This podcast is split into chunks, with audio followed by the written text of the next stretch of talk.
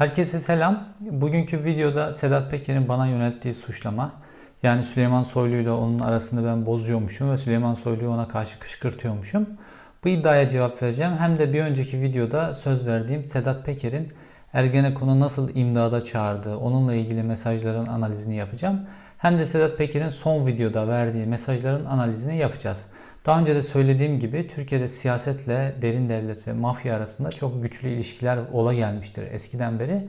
Bu ilişkileri anlamaya çalışmak, Türkiye'nin gidişatını anlamaya çalışmak açısından da önemlidir. Bugünkü videomuzun konusu temel olarak bu iki konu.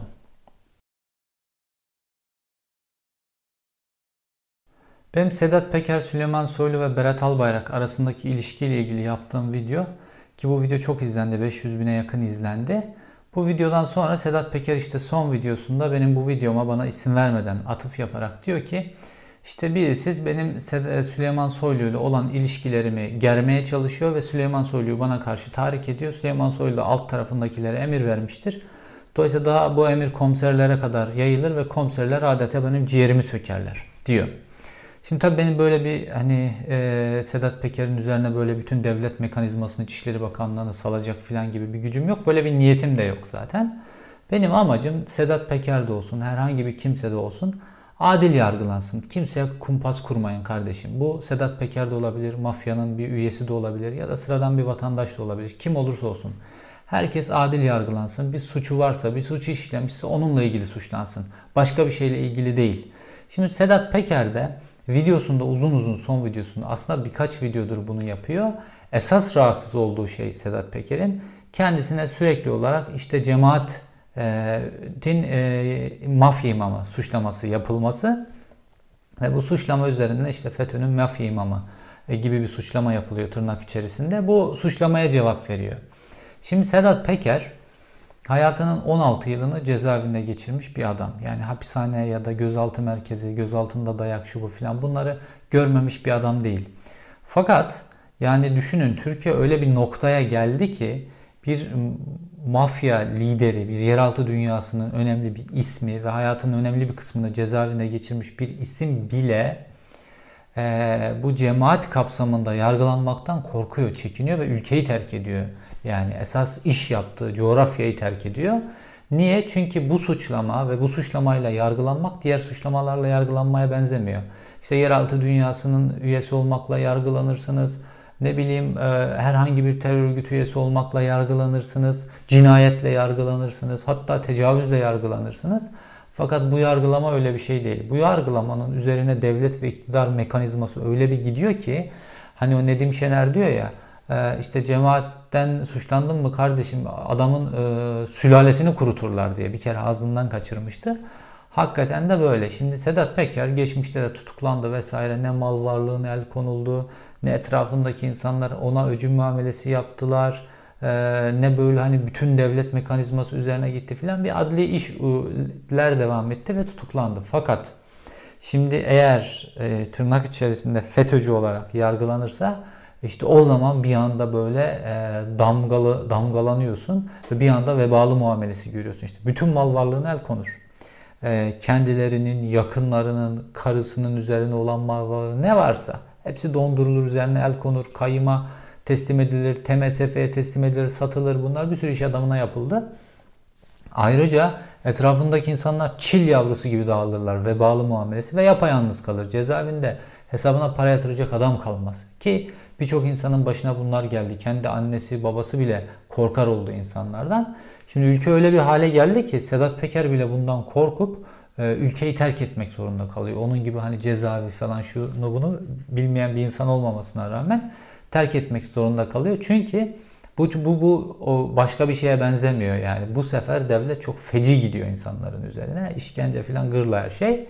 Şimdi e, buna dolayısıyla Sedat Peker'in esas e, tepkisi, esas tepkisi buna ve devlet mekanizmasının bu şekilde üzerine geleceğini, bu şekilde bir kumpasın hazırlıklarının farkında.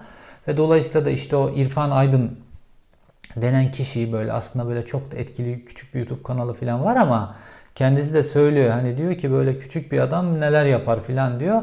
Oradan bir deliller üretilmeye çalışıldığının farkında. E, çünkü bu deliller aslına bakarsanız Yani böyle Erdoğan rejiminin şu anki devlet mekanizmasının öyle çok delile de ihtiyacı yok. Yani birisini tutuklamak istediği zaman her şey delil olabiliyor. Mesela Sedat Peker'in kendisi söylüyor ya ben cezaevinden işte tahliye oldum. Tahliye olduğumda işte 10 yıldır cezaevindeydim. Çıktığımda araba yoktu. İşte adamları iki tane jip kiralamışlar. Bir kiralama şirketinden. Jiplerden bir tanesi de Peker'in bindiği jip de FG plakalıymış. FG01. Ee, işte bunu şu an o İrfan Aydın denen kişi işte FG'yi Fethullah Gülen yapıyor. 01'de örgütteki konumu yapıyor. Çok önemli adamdı. Delil diye gösteriyor. Bundan dolayı tutuklanmalı diyor terör örgütü üyeliğinden. Şimdi Sedat Peker de diyor ki ya kardeşim diyor bu kiralama şirketinin arabası falan kendinde açıklama yapıyor. Hatta diyor ki ya diyor hadi öyle olmasın diyor. FG plakası olan Türkiye'deki insanların hepsini terör örgütü üyesi falan bundan mı yargılayacaksınız? Böyle şey mi olur diyor. Fakat oldu bu. Yani bırak FG plakayı falan evinde 1 dolar bulunan adamlar, 1 dolar bulunan adamlar e, tutuklandılar bu ülkede. Mesela gazeteci Mehmet Altan evinde işte bir kutunun içerisinde yurt dışından gelirken kalan paraları koymuş. 110 küsür dolar, 116 dolar mı öyle bir para var. İçerisinde bir tane 1 dolar var. Polis o içerisinden o 116 doların içerisinde o 1 doları çekiyor ve bu terör örgütü üyeliğinin delili olarak dosyasına kondu Mehmet Altan'ın. 2 yıl hapis yattı Mehmet Altan. Yani derdini anlatana kadar. Şimdi böyle bir sürü insan var. Yani insanların evine gidiyor. Adamın evinde 5-6 bin dolar para var. İçerisindeki 1 doları çekiyorlar. Döviz büroları bir aralar 1 dolar bulundurmuyorlardı. Türkiye'de yani bunlar olan şeyler. Dolayısıyla o FG plakası yeter de artar delil. Bu yüzden de Sedat Peker bu kadar aa, tepkili. Çünkü insanlar hakkında neler o kadar kolay delil yapılıyor ki her şey delil isterse. Şu anki hukuk sisteminde. Sonra da işte bu saat meselesine geliyor. Hani Sedat Peker e, bir tweet atmıştı. Cumhurbaşkanı ile bir fotoğrafı vardı. O Cumhurbaşkanı Tayyip Erdoğan'la olan fotoğrafı üzerine çok bir tartışma başladı ve işte 90'lara döndük. Çünkü 90'larda e, da böyle mafya siyasilerle çok e, pozlar veriyorlar. 90'ların öncesinde de mesela İnci Baba diye bir mafya lideri vardı o zaman. E, Süleyman Demirel ile poz verirdi habire ve devletin gücünü oradan devşirip devlet adına da iş yapardı. Türkiye'de geçmişten beri bu yüzden aslında ben bu mafyanın söylemlerine, şu anki son mafyanın video savaşları falan bunlara önem veriyorum. Çünkü Türkiye'de geçmişten beri devlet özellikle bu tip karanlık dönemlerde, bu tip böyle e, baskı dönemlerinde e, yeraltı dünyasını bir aparat olarak kullanmıştır. İşte Abdullah Çatlıları kullandılar, Alaaddin Çakıcıları kullandılar geçmişte. Pek çok işte e, Nur işleri kullandılar. Mesela Nur iş çetesinin lideri e, kameraların önünde bu devlet bana Mustafa Duyar'ı öldürttü. E, gidin Veli Küçük'e sorun dedi mesela. Mustafa Duyar'ın işte hücresinin kapısını açık bırakıp cezaevinde Nuriş çetesine, Nuriş kardeşleri öldürttüler mesela. Bunu hepimiz biliyoruz. Geçmişten beri böyle kullanılıyor mafya. Şu anda böyle bir kullanılma dönemi yaşadık ve şu an başka bir boyuta evriliyor. Sedat Peker cezaevinden çıktıktan sonra çok e, koyu böyle, çok güçlü bir Erdoğan e, fanatiği şeklinde konuşuyordu. Hatta böyle Cumhurbaşkanı'nın kılına birisi zarar verse ona e, onu mahvediyordu. E şimdi o noktadan bu noktaya geldi Sedat Peker. Bunun e, hep bu fotoğrafı görmek gerekiyor. Size bir anımdan bahsedeyim. Şimdi bu Tayyip Erdoğan'la ilgili ben Nokta Dergisi'nin yayın yönetmeniyken bir selfie kapağı yaptık. Yani bu şehit cenazelerini Tayyip Erdoğan kullanıyor. Ee, şehit cenazelerine gidip eline tabutun üzerine koyup siyasi nutuklar atıyordu falan görülmüş şey değildi. Bununla ilgili bir şehit cenazelerini kullandığına dair bir selfie kapağı yapmıştık. Türkiye'de o zaman çok konuşulmuştu. Neyse ondan sonra biz tutuklandık. Şimdi tutuklanınca ben de Murat Çapan yardımcı tutuklandık. Tutuklanınca bizi Metris cezaevine koydular Silivri'ye göndermeden önce bir 4-5 gün. Metris cezaevinde kalırken böyle tabii hücrede tutuyorlar bizi. Tek kişilik hücrelerde tutuyorlar böyle ikinci katta, alt katta da böyle hücreler var. Onlar 4 kişilik e, koğuş gibiler. 4 kişilik 4 kişilik odalar. Üsttekiler tecrit şeyleri. Biz tecritteyiz. Fakat aynı avluya bakıyoruz. Böyle bahçe, uzun dikdörtgen bir bahçe. Ve aynı avluya çıkıyoruz. Şimdi orada avluda birisi var bana böyle tanıdık geldi. Böyle biraz da böyle mafyatik böyle tavırları falan. Gerçi o metriste herkes öyle. Zaten cinayet suçlularının falan kaldığı yere koymuşlardı bizi. Şimdi bu kişi bana tanıdık geliyor lan nereden tanıdık geliyor nereden tanıdık geliyor falan konuşuyoruz böyle konuşmaya başladık falan.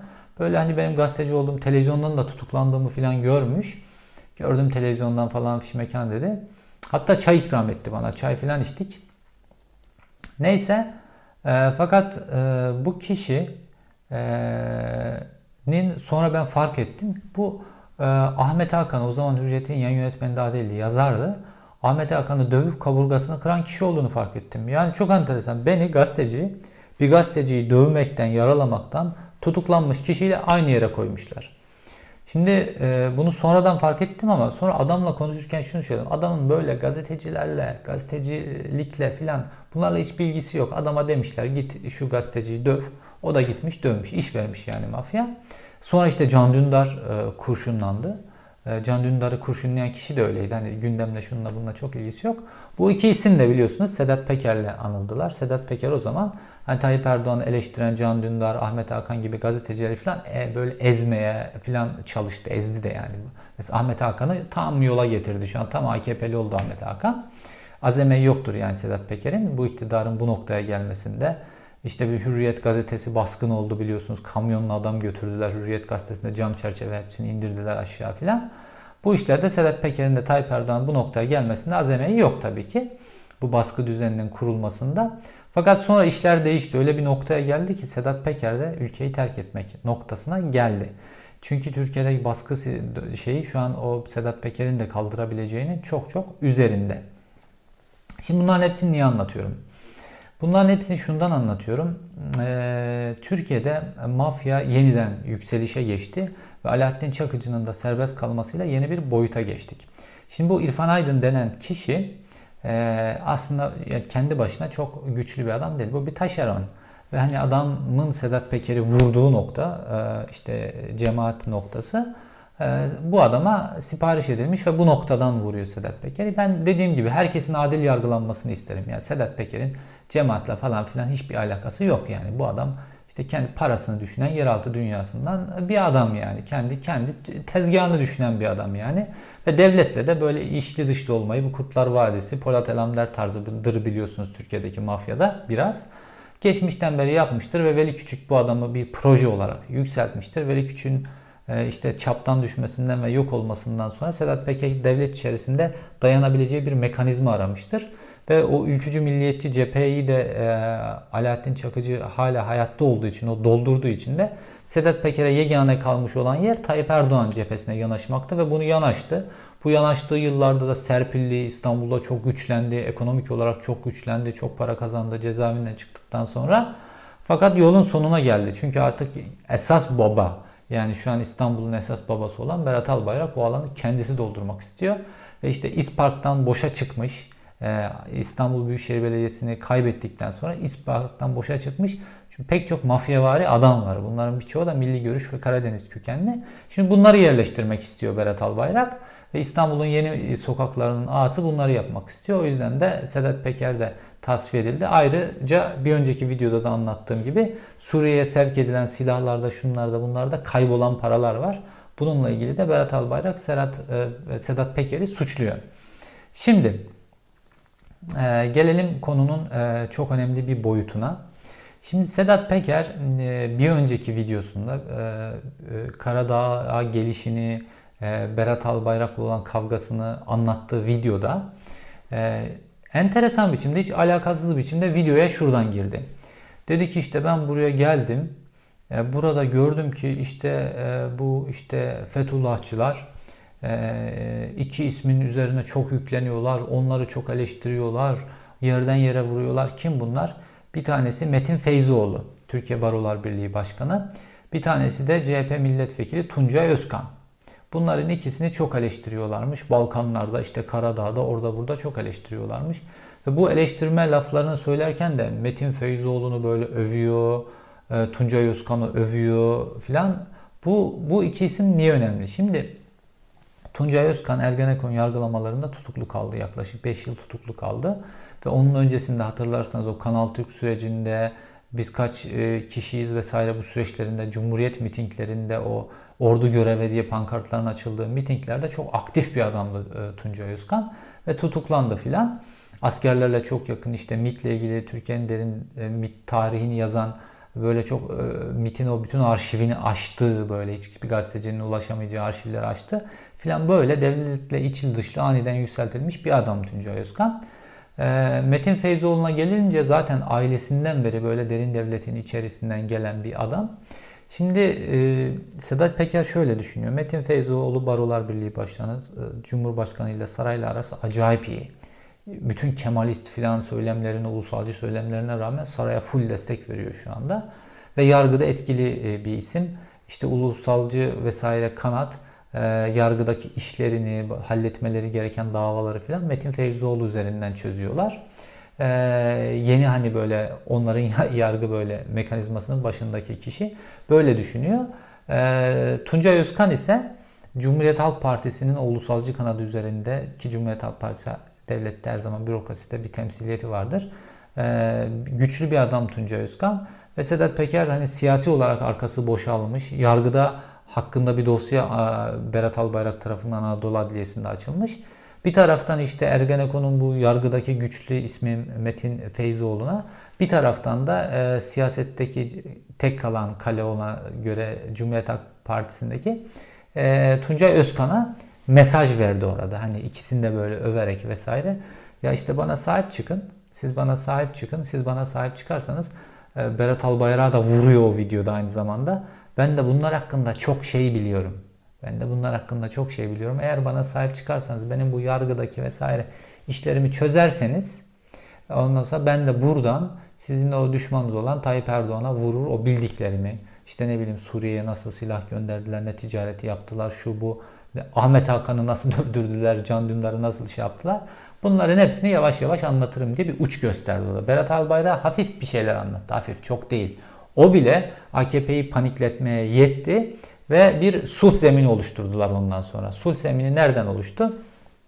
İşte Alaaddin Çakıcı ile Berat Albayrak'ın işte barışması ile ilgili araya hatırlı bir kişi girmiş ve bunları barıştırmış. Ayrıca Sedat Peker ondan sonra belli ki AKP ile de bir sulh olmuş. Geçici anlaşma daha doğrusu ateşkes. Ee, bir sonraki videosunda işte daha önceki videoda da anlattım. Berat Albayrak'a aklayacak vari böyle cümlelerle Sedat Peker ateşkes ilan ettiğini ilan etmiş oldu. AKP cephesinden de e, frene bastılar. Ne yaptılar? İşte bu video çeken adamlar vardı. Hem Sedat Peker'in adamları hem karşı taraftan adamlar. Onları böyle bir topladılar. Kamuoyunun gazını almak için böyle bir e, hijyen operasyonu. Bunları susturdular. Sonra gözaltından onların hepsini salıverdiler. Dolayısıyla herkes memnun oldu. Herkes sustu. Ateşkes ilan edilmiş oldu şu anda. E, fakat e, işte bu ateşkesin ilan edilmesinde stratejiler oldu. Yani Sedat Peker elini gösterdi. Ergenekon beraber yargılandı. O kişileri imdada çağırdı vesaire. E, fakat e, Türkiye öyle bir noktaya geldi ki e, bu geçici ateşkeslerle bu iş olacak gibi değil. Çünkü Tayyip Erdoğan'ın yönetim tarzı ülkeyi gerilimle yönetiyor. Sürekli korku siyasetiyle yönetiyor. Bu korku siyaseti ve gerilimle yönetirken bu korku siyaseti ve gerilimi yürütecek aparatlarınız olması lazım. Mesela işte Sedat Peker bir ara bunu yaptı yani. Her gün çıkıyordu işte akademi, barış akademisyenlerinin e, kanıyla banyo yapmaktan bahsediyor. İşte sizi e, meydanlarda dar ağaçları kurup asacağız diye başka kesimleri tehdit ediyor falan. Sürekli böyle o gerilimi arttıran söylemler söylüyordu. Normal bir insan bunları söylese sırf bunlardan dolayı tutuklanıp hapse girer. Fakat Sedat Peker'in bu söylemlerin hepsinin hakkında takipsizlik kararı verildiği gibi ona meydanlar açıldı, meydanlarda mitingler yaptı vesaire. Önü çok açıldı yani ve dokunulmazlık elde etmişti. Şimdi e, AKP'nin, e, saray iktidarının yani Sedat Peker'le bu bozuşmadan dolayı onu ıskartaya çıkarmış olsalar da sokaklarda yeniden böyle bir güce ihtiyacı olacak. Şimdi bu korona süreci nedeniyle e, ülke komple bir baskı altında ve hareket edemez halde seyahat yasakları nedeniyle olduğu için çok bir şey olmuyor. Ama Sedat Peker de son videosunda, son videosuna bakın bu kısım çok önemli. O da bu analizi yapıyor. Diyor ki işte ekonomi diyor kötü durumda, insanlar e, geçim sıkıntısı nedeniyle patlamak e, patlama noktasına gelmiş durumdalar.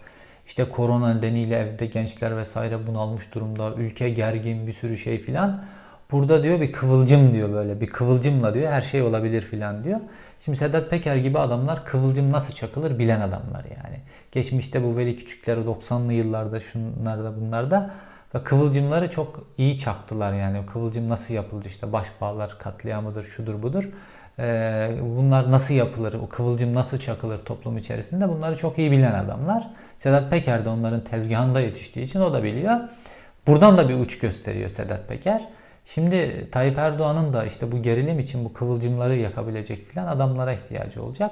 Ve bunun için partneri e, Milliyetçi Hareket Partisi'nin işte kontrolünde olan işte çıkan grubu kullanabilir. E, ya da işte kendi yeni yetme grupları işte Sadat üzerinden oluşturduğu gruplar var. İşte bekçi teşkilatını bile böyle bir nevi böyle gri kol gibi böyle 5. kol faaliyeti gibi kullanıyor Tayyip Erdoğan. Yeni geliyor muhtarları böyle kullanıyor. Fişlemeden tutun da e, başka konulara kadar. Dolayısıyla yeniden sokaklarda böyle bir güç e, e, tesisi olacaktır. Çünkü Tayyip Erdoğan'ın gerilime ihtiyacı var. Bu gerilimin ne kadar artacağı, Tayyip Erdoğan ne kadar güç kaybedeceği, Türkiye'nin ekonomisinin ne kadar kötüye gidebileceğiyle ilgili bir şey. Sedat Peker ile ilgili video videolarımızın yani bir, bir, pek çok video yaptım. Yani çok ekstra bir gelişme olmazsa yeni bir video yapmayı düşünmüyorum artık Sedat Peker olayıyla ilgili. Birkaç tane böyle kafamda yakın döneme ilişkin çok e, önemli konular var. Bunlarla ilgili videoları e, çekmeye devam edeceğiz. Herkese e, hoşçakalın. Kendinize iyi bakın.